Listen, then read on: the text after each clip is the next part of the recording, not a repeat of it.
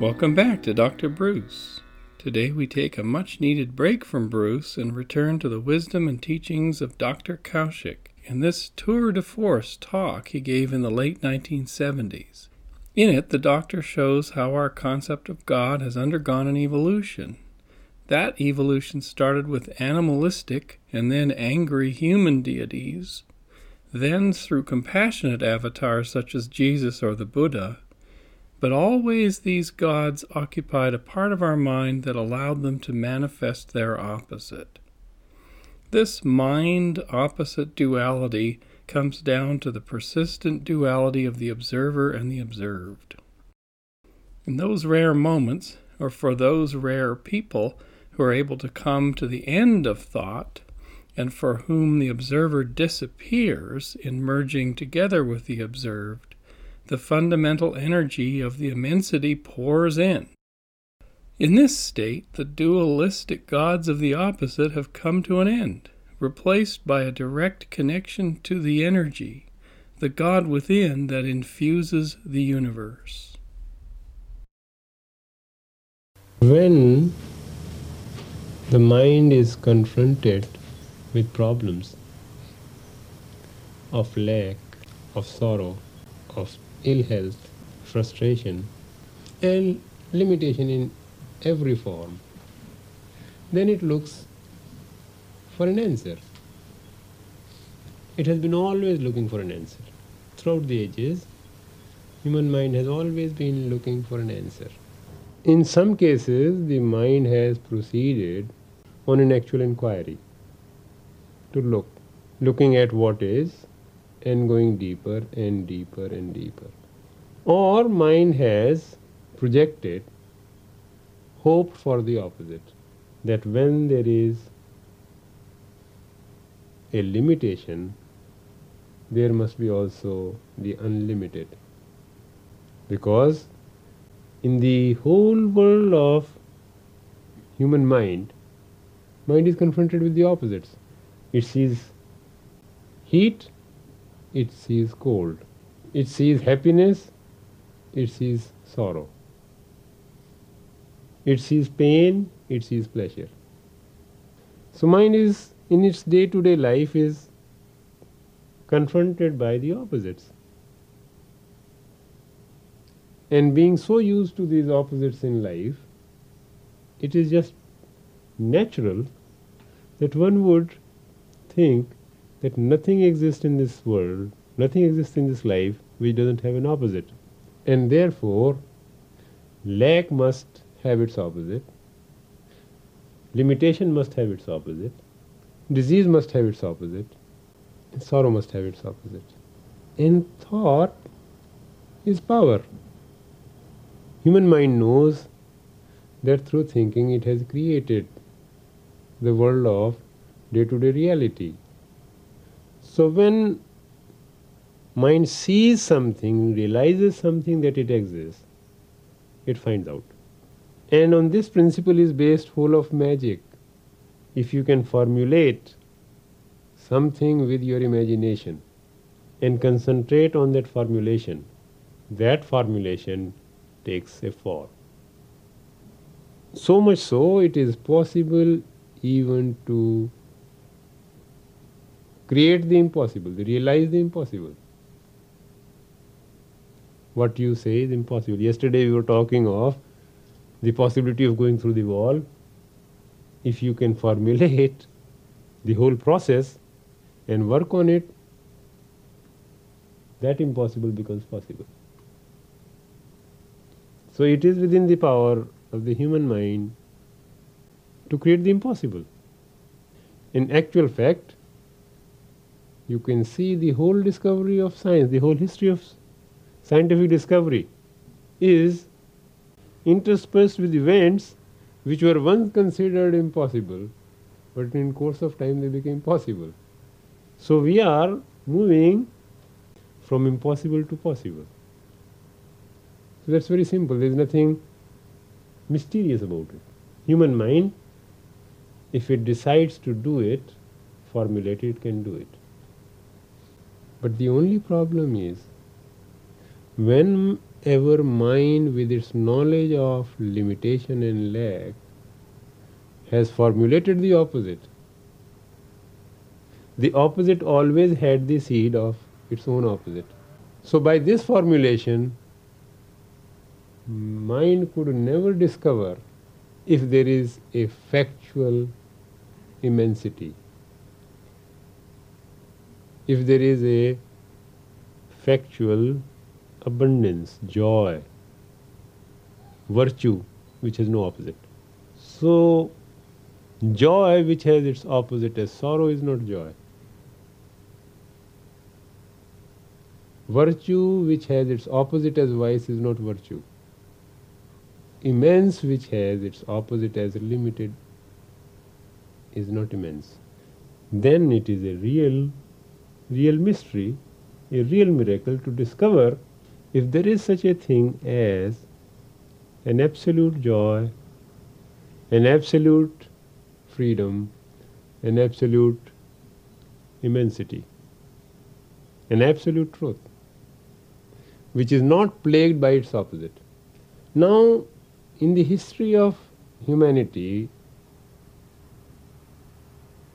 man has been always discovering the opposites of the limitation and lack but sooner or later found that that abundance, that affluence was still lack. It was still lacking in something. And therefore, so long as the search has been for the opposites, the human problem could not be solved. Therefore, the search has to be directed in a different direction, not in looking for the opposites. You may posit a God which is unlimited as opposed to the limited human mind. You may posit a power which is omnipotent as compared with the human limitation. And you may realize this God. This God can be realized, which is omnipotent, which can do anything. And yet that God may be limited. You understand what is being said? And that's why when people have posited this omnipresent, omniscient, and omnipotent and immortal God, they found that this God is limited. Now it's a very strange question. A God which is omnipresent, is omnipotent, is omniscient, is immortal, is limited. Can you understand? Very difficult to understand how a God with all these attributes is limited. If this God does not have humility but only power, it will be a God which will create itself a separation from the rest of the humanity. That's why you find there are so many living gods who declare their Godhead, who declare that they are avatar or they are God. In that very declaration, they create a separation from humanity. That power becomes the limitation a God which is omniscient and omnipotent and who has no weakness, who has no vulnerability, that God cannot be compassionate. Compassion comes out of understanding the limitation.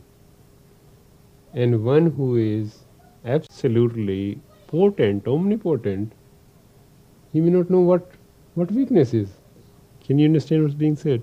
So, any image that you create, which is omnipotent and omniscient and omnipresent, that image, opposite image of the limitation and ignorance and weakness, becomes a separation.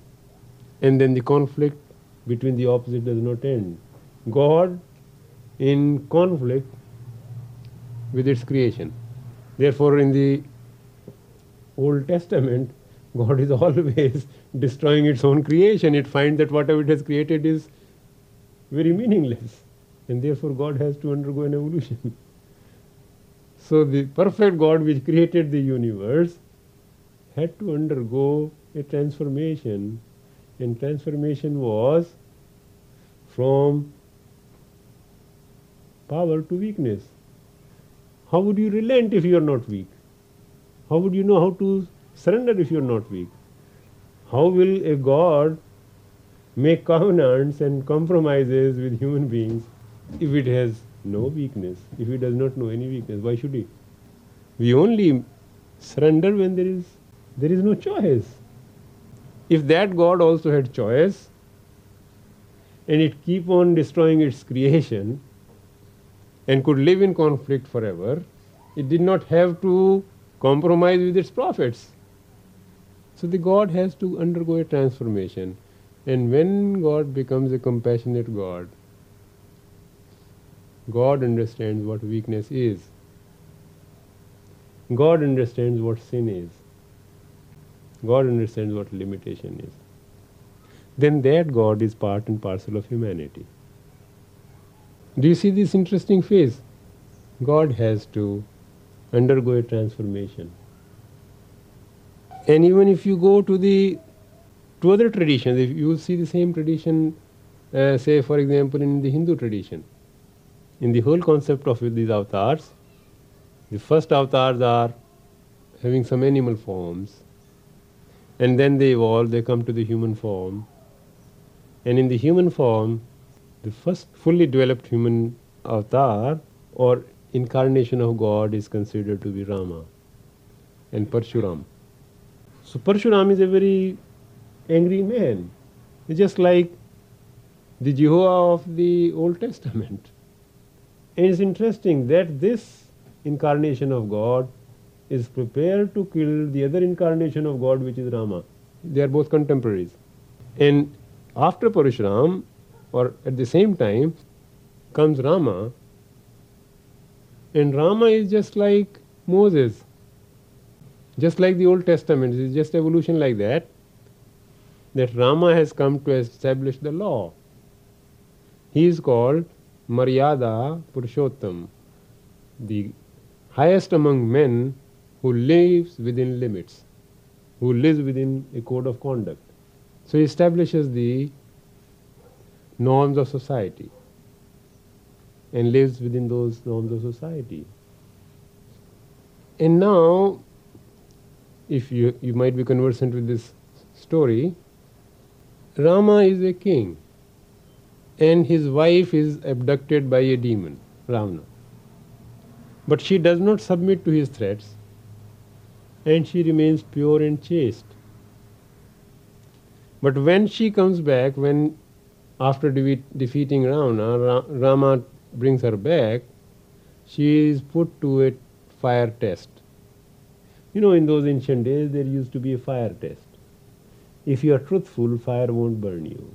If you are a liar, fire will burn you. That was the test. So she had to walk through fire. And Sita was not burned, the wife was not burned. And so it was established that she is pure and chaste. Once having undergone through the, the test, when they return back to the kingdom, and Rama is going in a disguise at night to find out how his subjects, how the people in his kingdom feel about the king, to know their conditions at first hand, he overhears a washerman and a washerwoman quarreling. The washerwoman, it seems, had gone with some lover. And she had come back. And the washerman was saying, Look, do you think I am Ram? That I'll keep you? A woman who has stayed with a demon for so long? I'm not like that king. I'm not going to keep you. So Rama overhears and he says, My God, I thought in my kingdom everyone is happy, but here is a man who is unhappy with my rule. And as a king, it was his duty to see that justice was done and everyone in the kingdom was happy and satisfied. And so he said, Even if one man in my kingdom is dissatisfied, this rule is no good. And next day, Rama banishes his queen Sita into exile because one man objects to her being the queen. It's a strange democracy, you can see. one man can upset the apple cart of the whole of the majority. Now, the only question is here, a God incarnate who is worshipped by the Hindus, who has such great virtues, who has never swerved from the path of truth and duty, who has always followed the commandments and law of dharma, turns away his wife, banishes his wife, who is innocent. So, when you are following the law, it is very difficult to be merciful. The judges have no mercy, only the president has mercy. Judges have only law. In any country, the judges have no mercy. They don't pardon. Once they find somebody guilty, somebody who confesses, Yes, I am guilty, there is no mercy with the judges. There is only punishment. Could be less or more, but punishment. No, no acquittal, no discharge. But the president, who doesn't represent the justice, but the compassionate aspect of the government, he has the prerogative to pardon, amnesty. So then, after Rama comes Krishna, and Krishna goes beyond the social norms. He doesn't believe in social norms. He does things which are socially unacceptable. Playing around with other people's wives, having many queens, even sometimes telling lies if necessary. And he is still an incarnation of God. And a more perfect incarnation than Rama or Parshuram, according to the tradition. And then after Krishna comes Buddha. And the Buddha is an incarnation of compassion, not of law, but compassion. And strange, he talks of the law, he talks of the dharma, but his greatest dharma or law is the compassion. So, if you can see this whole history, you can see that man has been experimenting with so many ideas of this divine, of this God, but none of those ideas could fit into reality. And with all these concepts and all these notions, another difficulty arises the question of good and evil. If the God is all powerful, the God is omnipresent, omniscient, He knows everything, He is immortal, and He is good. God is good, God is not evil. Why does he create evil? If he created this world, why did he not create a beautiful world? Why did he create unhappy humanity? And Lord left it to the lords of these human beings, you and me, to find out what the truth is, what goodness is, what virtue is. And so intellectually it becomes difficult to understand how God, who is perfect, how God, who is good, creates a world which is not perfect, which is evil. And God being omniscient, if God knows everything, did He not know at the time of creation when He created Satan? And He also created at the same time Adam. That Satan is not going to pay homage to Adam. Not going to respect him. Not only that, Satan is going to disobey God. So God's creation getting out of his control. And when these things happen, it throws the doubt on the omniscience of God. If you really knew everything. So once you proceed with these ideas into running into opposites, you will find that the opposite contains the seed of the opposite.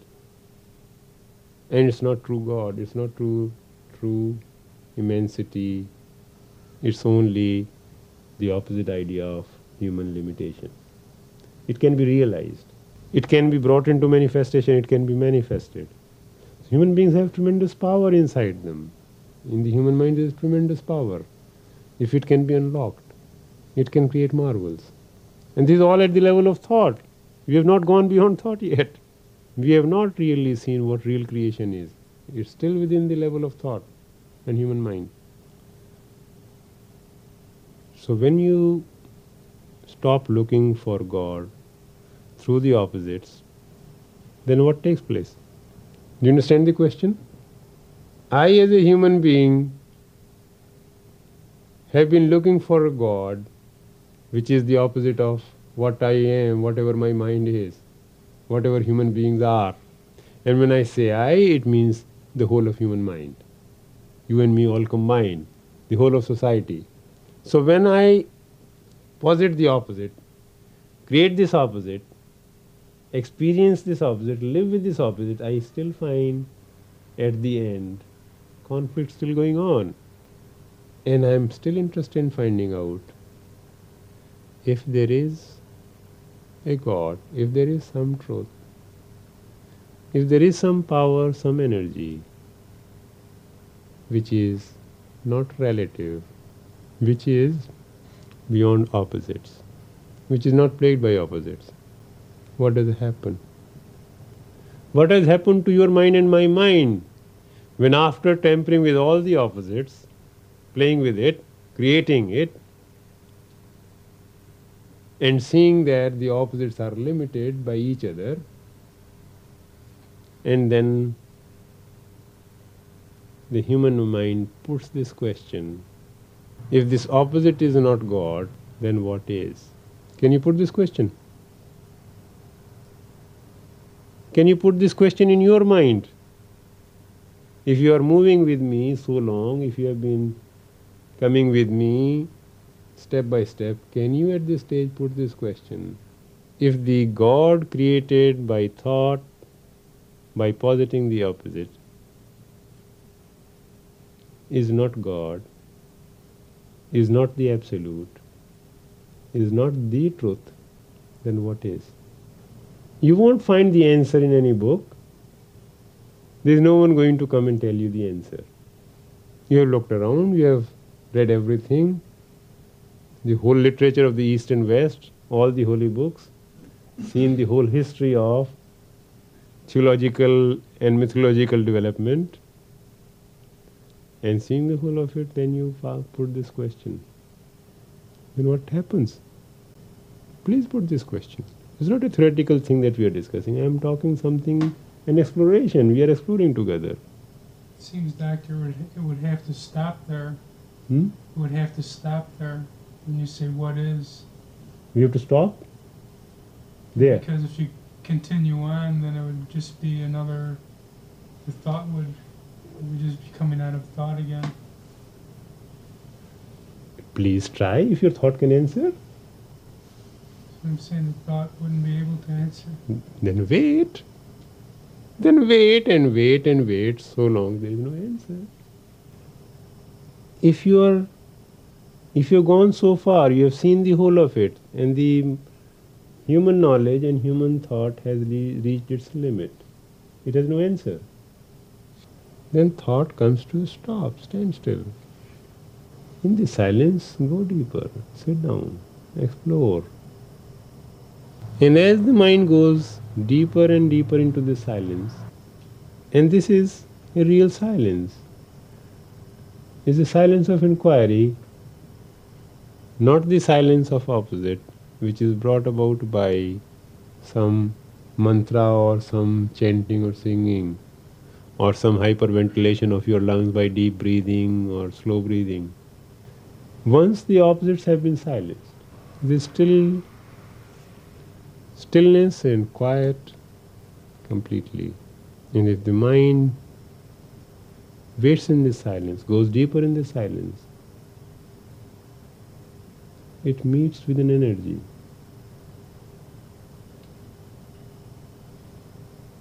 And can you see this energy, whether it has any limits,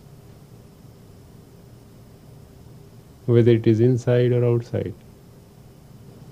Explore and find out your relationship with this energy. Can you feel some energy? Experience it. Alright, now the question arises, as we started with this question of yesterday. This energy you are feeling on the silencing of your intellect. So, more or less, though the energy is experienced totally, but the opening up has taken place only on the intellectual level. the intellect is now free from the opposites. And you can make these discoveries many times, and each time you can come to the end of your thought on any problem, you will contact the same energy. So each time you make a discovery by exploring the frontiers of thought on any problem, all that you know about that problem. And thought comes to a standstill, this energy is there. And you can see very easily that your mind is freed from the search of opposites.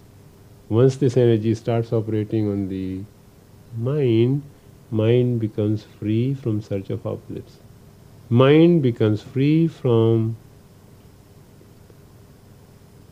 the tendency to create opposite images.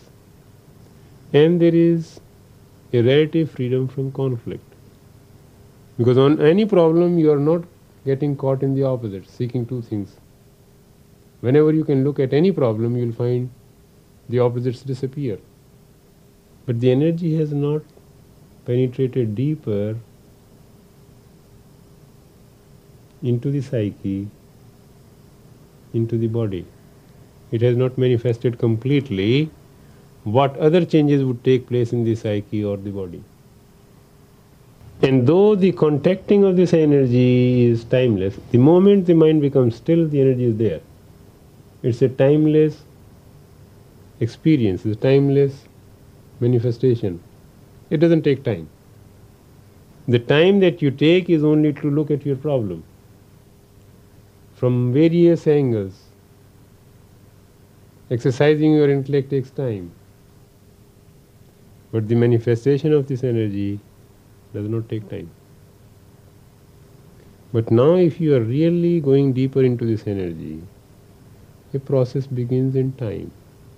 My feeling is a process begins in time, irrespective of what people might say, in which the psyche in the body comes under the operation of this energy.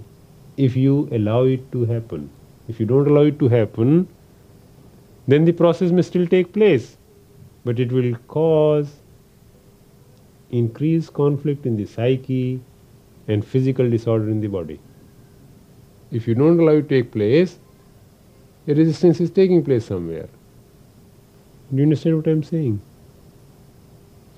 You don't have to believe it or accept it. Please look at it and examine it. And if you have any doubts, please question.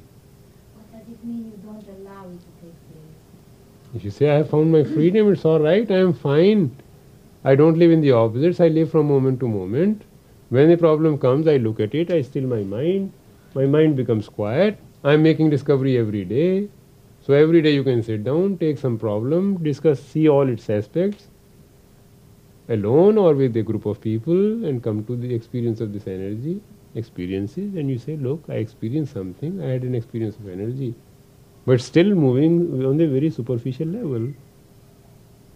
So, if you go into this energy, into this inquiry again and again and again and again over a period of years, or even for a shorter time if you are very sensitive, you come to a relative freedom from conflict on the psychological level.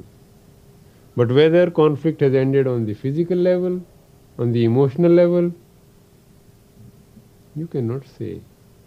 Whether disease has disappeared from your body, disharmony has disappeared completely from your psyche, you cannot say. And so, if this energy which has come into operation keep on operating, and you keep on the path of inquiry, and my feeling is once started, you cannot turn back.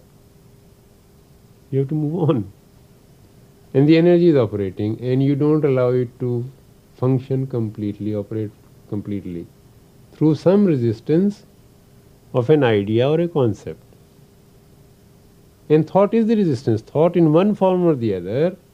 My feeling is thought is the that quality of matter which is called inertia. And in, in, I don't know whether that law is still true. Most of you might be knowing it. It's Newton's law of motion a body continues in a state of rest or of uniform motion unless acted upon by some external force. So inertia is not that you keep quiet or resting. Inertia is also if you are set in motion and nobody stops you, don't you don't stop. So don't think that inertia means just lying quietly on the bed. Inertia is also you keep running unless somebody stops you. So if you are very speedy, that is also inertia. And if you are lying like a log of wood, that is also inertia. But that's the quality of inertia that once it is in any particular state, it does not accept a change. So matter doesn't accept change easily. Thought in one form or the other comes back again and again to survive. And it will not survive directly, it will survive in diverse ways. I can say we have explored this observer and observed so many times. And whenever you look, and whenever you see on the nature of the observer, the observer comes to an end. But the question is does the observer come to an end forever or for a moment? And the next moment again the observer comes in another form, a new observer.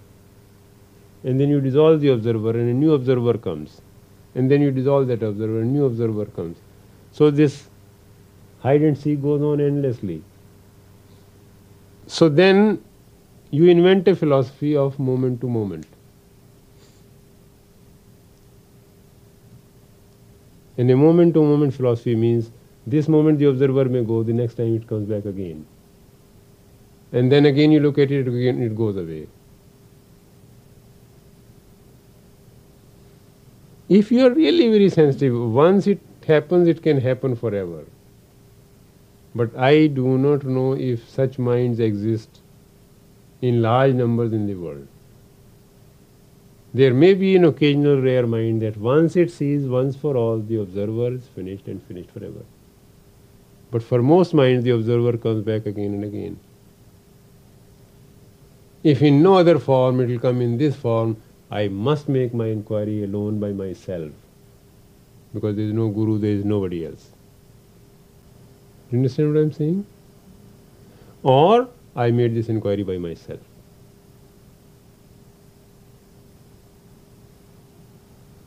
And if somebody asks you, and who are you?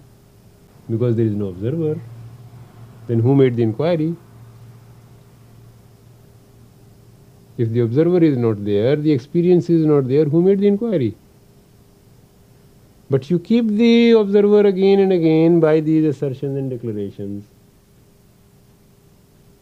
And therefore the conflict continues in one form or the other. So, thought, it is very important to see how thought takes various forms after an initial inquiry and continues to survive and does not totally surrender. That's the hardest work, that's the process. So that's not a psychological process. That's not a process in psychological time. That may be a chronological process, process in time, a factual process. But increasingly, you have to live in this energy. The mind has to learn to live in this energy without creating these new observers, seeing the dangers of making these observers and assertions and declarations, living simply and letting the energy operate on the various levels of the psyche, the various levels of the body. Now, what happens is people come to this energy, come to a relative freedom from conflict, live their life sanely, but there are many other problems of human life which are not met completely. Now, as I said, when many people came to this energy of freedom, some got caught because they got into this opposite. When you posit an opposite, that the soul or the spirit is separate from the body, then the body can be discarded and the spirit is freed. Then the body is going to suffer. If, if the body is neglected, the body will suffer from cancer, diseases, and things like that. And it's very strange and surprising. People like Ramakrishna and Raman Maharshi, they died of cancer. I'm not saying that that I am immune to all that. I am not dec- making any declaration. But I would only say if I die of cancer, of course I won't be there. Those of you who will be there, please understand that there must have been some limitation left in the inquiry. Do you understand? if I keep on suffering from asthma and difficulty of breathing and headaches, please understand that there is some limitation in inquiry. If I am suffering from some form of lack, unhappiness, sorrow, wanting, sickness, disorder, disease, there is something lacking in the inquiry. The movement has not gone further. You could say, and now the only question comes, Vita, you were asking the other day, when intelligence operates, why does the intelligence not cure cancer? Fortunately, the God we are discovering is not a dictatorial God. You know, the absolute God would be dictatorial, say, look, you will have to cure your cancer. And you will have to cure your cough. God says, look, here is the intelligence, here is all the means at your disposal, all the knowledge is available. Now you can hang yourself or you can live a happy life up to you. This is your freedom. So if the intelligence was autocratic, dictatorial, there will be no scope for freedom. That God, that intelligence will be authoritative, oppressive. The role of intelligence is to discover within the framework of freedom how human life should live. The whole question of evil in the world also is for the same reason that the human mind has a choice to live this way or that way. Only that mind which has come to a certain understanding has no choice. The mind which has come to an understanding has no choice to live in conflict. But a mind which is living in conflict has a choice to live in conflict. It is not compelled to do away with its conflict. Only when it's living in conflict, the conflict will keep on increasing, it will not decrease. The pain and sorrow will keep on increasing.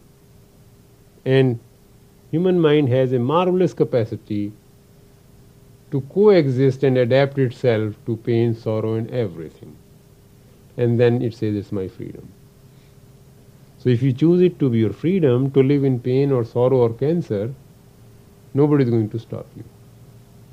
You're still enlightened. Do you understand?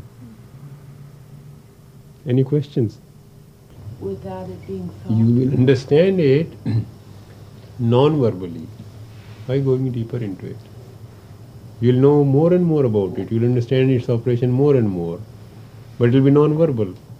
It will not be an intellectual understanding, it will be total understanding, a total experience. So, experiencing as a whole, that understanding you may not be able to communicate to someone else. It may be difficult. But for you, you can understand what it is. But it's not understanding in terms of thought. It's not uh, understanding in terms of thought because thought is stopped already. Thought cannot reach there. It can only imagine, it can only approximate because reason fails here. Reason has a cause and effect. It operates through the level of cause and effect. And when you come to this point, then cause is the effect. There is no gap, no distance between cause and effect. And there's no questioning Hmm? It seems that there's no questioning that. Question? Questioner? There's no questioning. No, questioning with questioning, there is only deeper contact with the energy. The contact with the energy is the only answer, is the only question. to live in this communion, in this energy, is the question and is the answer. And, and I tell you, uh, when you understand this thing, sometimes a marvelous thing happens. We all know it intellectually, but sometimes when you really realize it in life, a marvelous thing happens.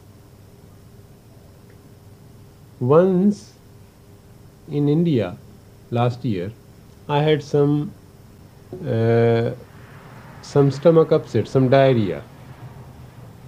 And I didn't want to take any medicine. I just tried to change my diet and all that, but it didn't improve. It was turning almost into dysentery. So I decided last of all to go on a fast next day. That now fasting is the best thing, you know, fasting according to natural science, natural hygiene principle or nature cure principle, fasting is the best treatment for all diseases. And so I decided to go on a fast from next day.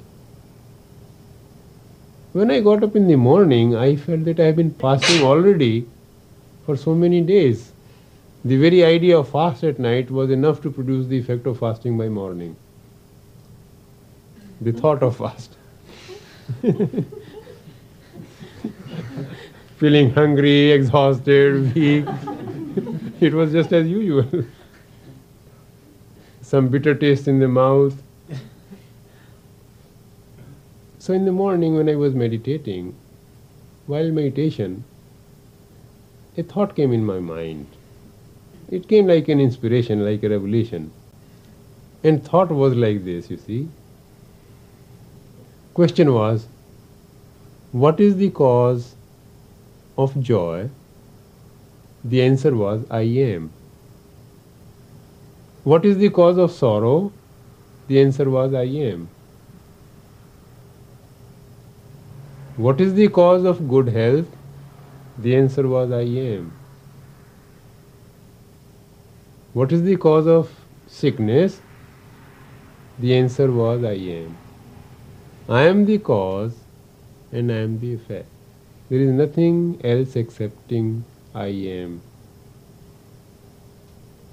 And I said, to my mind immediately something clicked. I said, Look, if there is only one cause and one effect and nothing else, how can there be dysentery?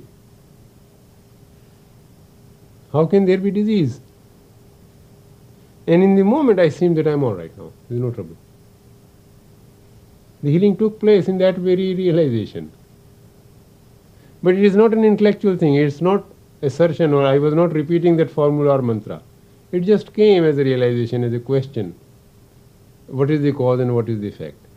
And I said to Martha, I said, Look, Martha, I'm going to have my meal today, I'm going to have my food, I'm not going to fast, I'm all right. And I was all right. So, this is what I mean the operation of the energy in life when you see I am the cause and I am the effect. Any moment you can realize this unity of life, miracle happens. It has nothing to do with repetition of mantra or self hypnosis or assertion, it's not that. But just the realization, realization, but realization will only come in silence when you are putting a problem. My problem was the symptom. My problem was ill health. But I am not trying to remove ill health by good health. I am not taking any medicine. I am not suggesting, look, I am better and better and better and better every way and every day. I am not saying that. I am not saying I am not sick, I am healthy. I am not saying any of those things. So it's not self hypnosis or auto suggestion or assertion or affirmation or denials, but just looking at the problem and asking the question. And when the question is correct question, the answer clicks and you find the thing has happened. So this is how the energy is brought into operation on your physical and psychic levels. When diseases disappears, when problems disappear. And then you know that here is an energy, here is the power, here is the force in whom you can trust, in whom you can play, put your reliance. There is nothing to worry, nothing to fear. Thought will frighten you. Immediately thought comes, thought will frighten you. But whenever you could look at the whole structure of thought and go beyond thought, and the energy is contacted and brought into focus in life, life is changed, things are changed. Your body is changed, your mind is changed. This has been another comfy time on the couch in the Levity Zone with Dr. Bruce and Dr. Kaushik. Find all podcast audio available for remixing in your projects under our Creative Commons license at www.levityzone.com. Contribute your own voice, art, music, and writings to the Levity Zone for remixing or inclusion in our nifty podcast shelf system. We are looking for those who would like to engage in trialogue dialogues online to create uplifting and insightful conversations to include as future podcasts. Please get in touch with us if you would like to record such a conversation. Topics the future of humanity, the planet, science, sustainability and permaculture, good and right living, spiritual development, whatever topics you feel would fit the levity zone and are important to your life. So get in touch. This is Dr. Bruce signing off.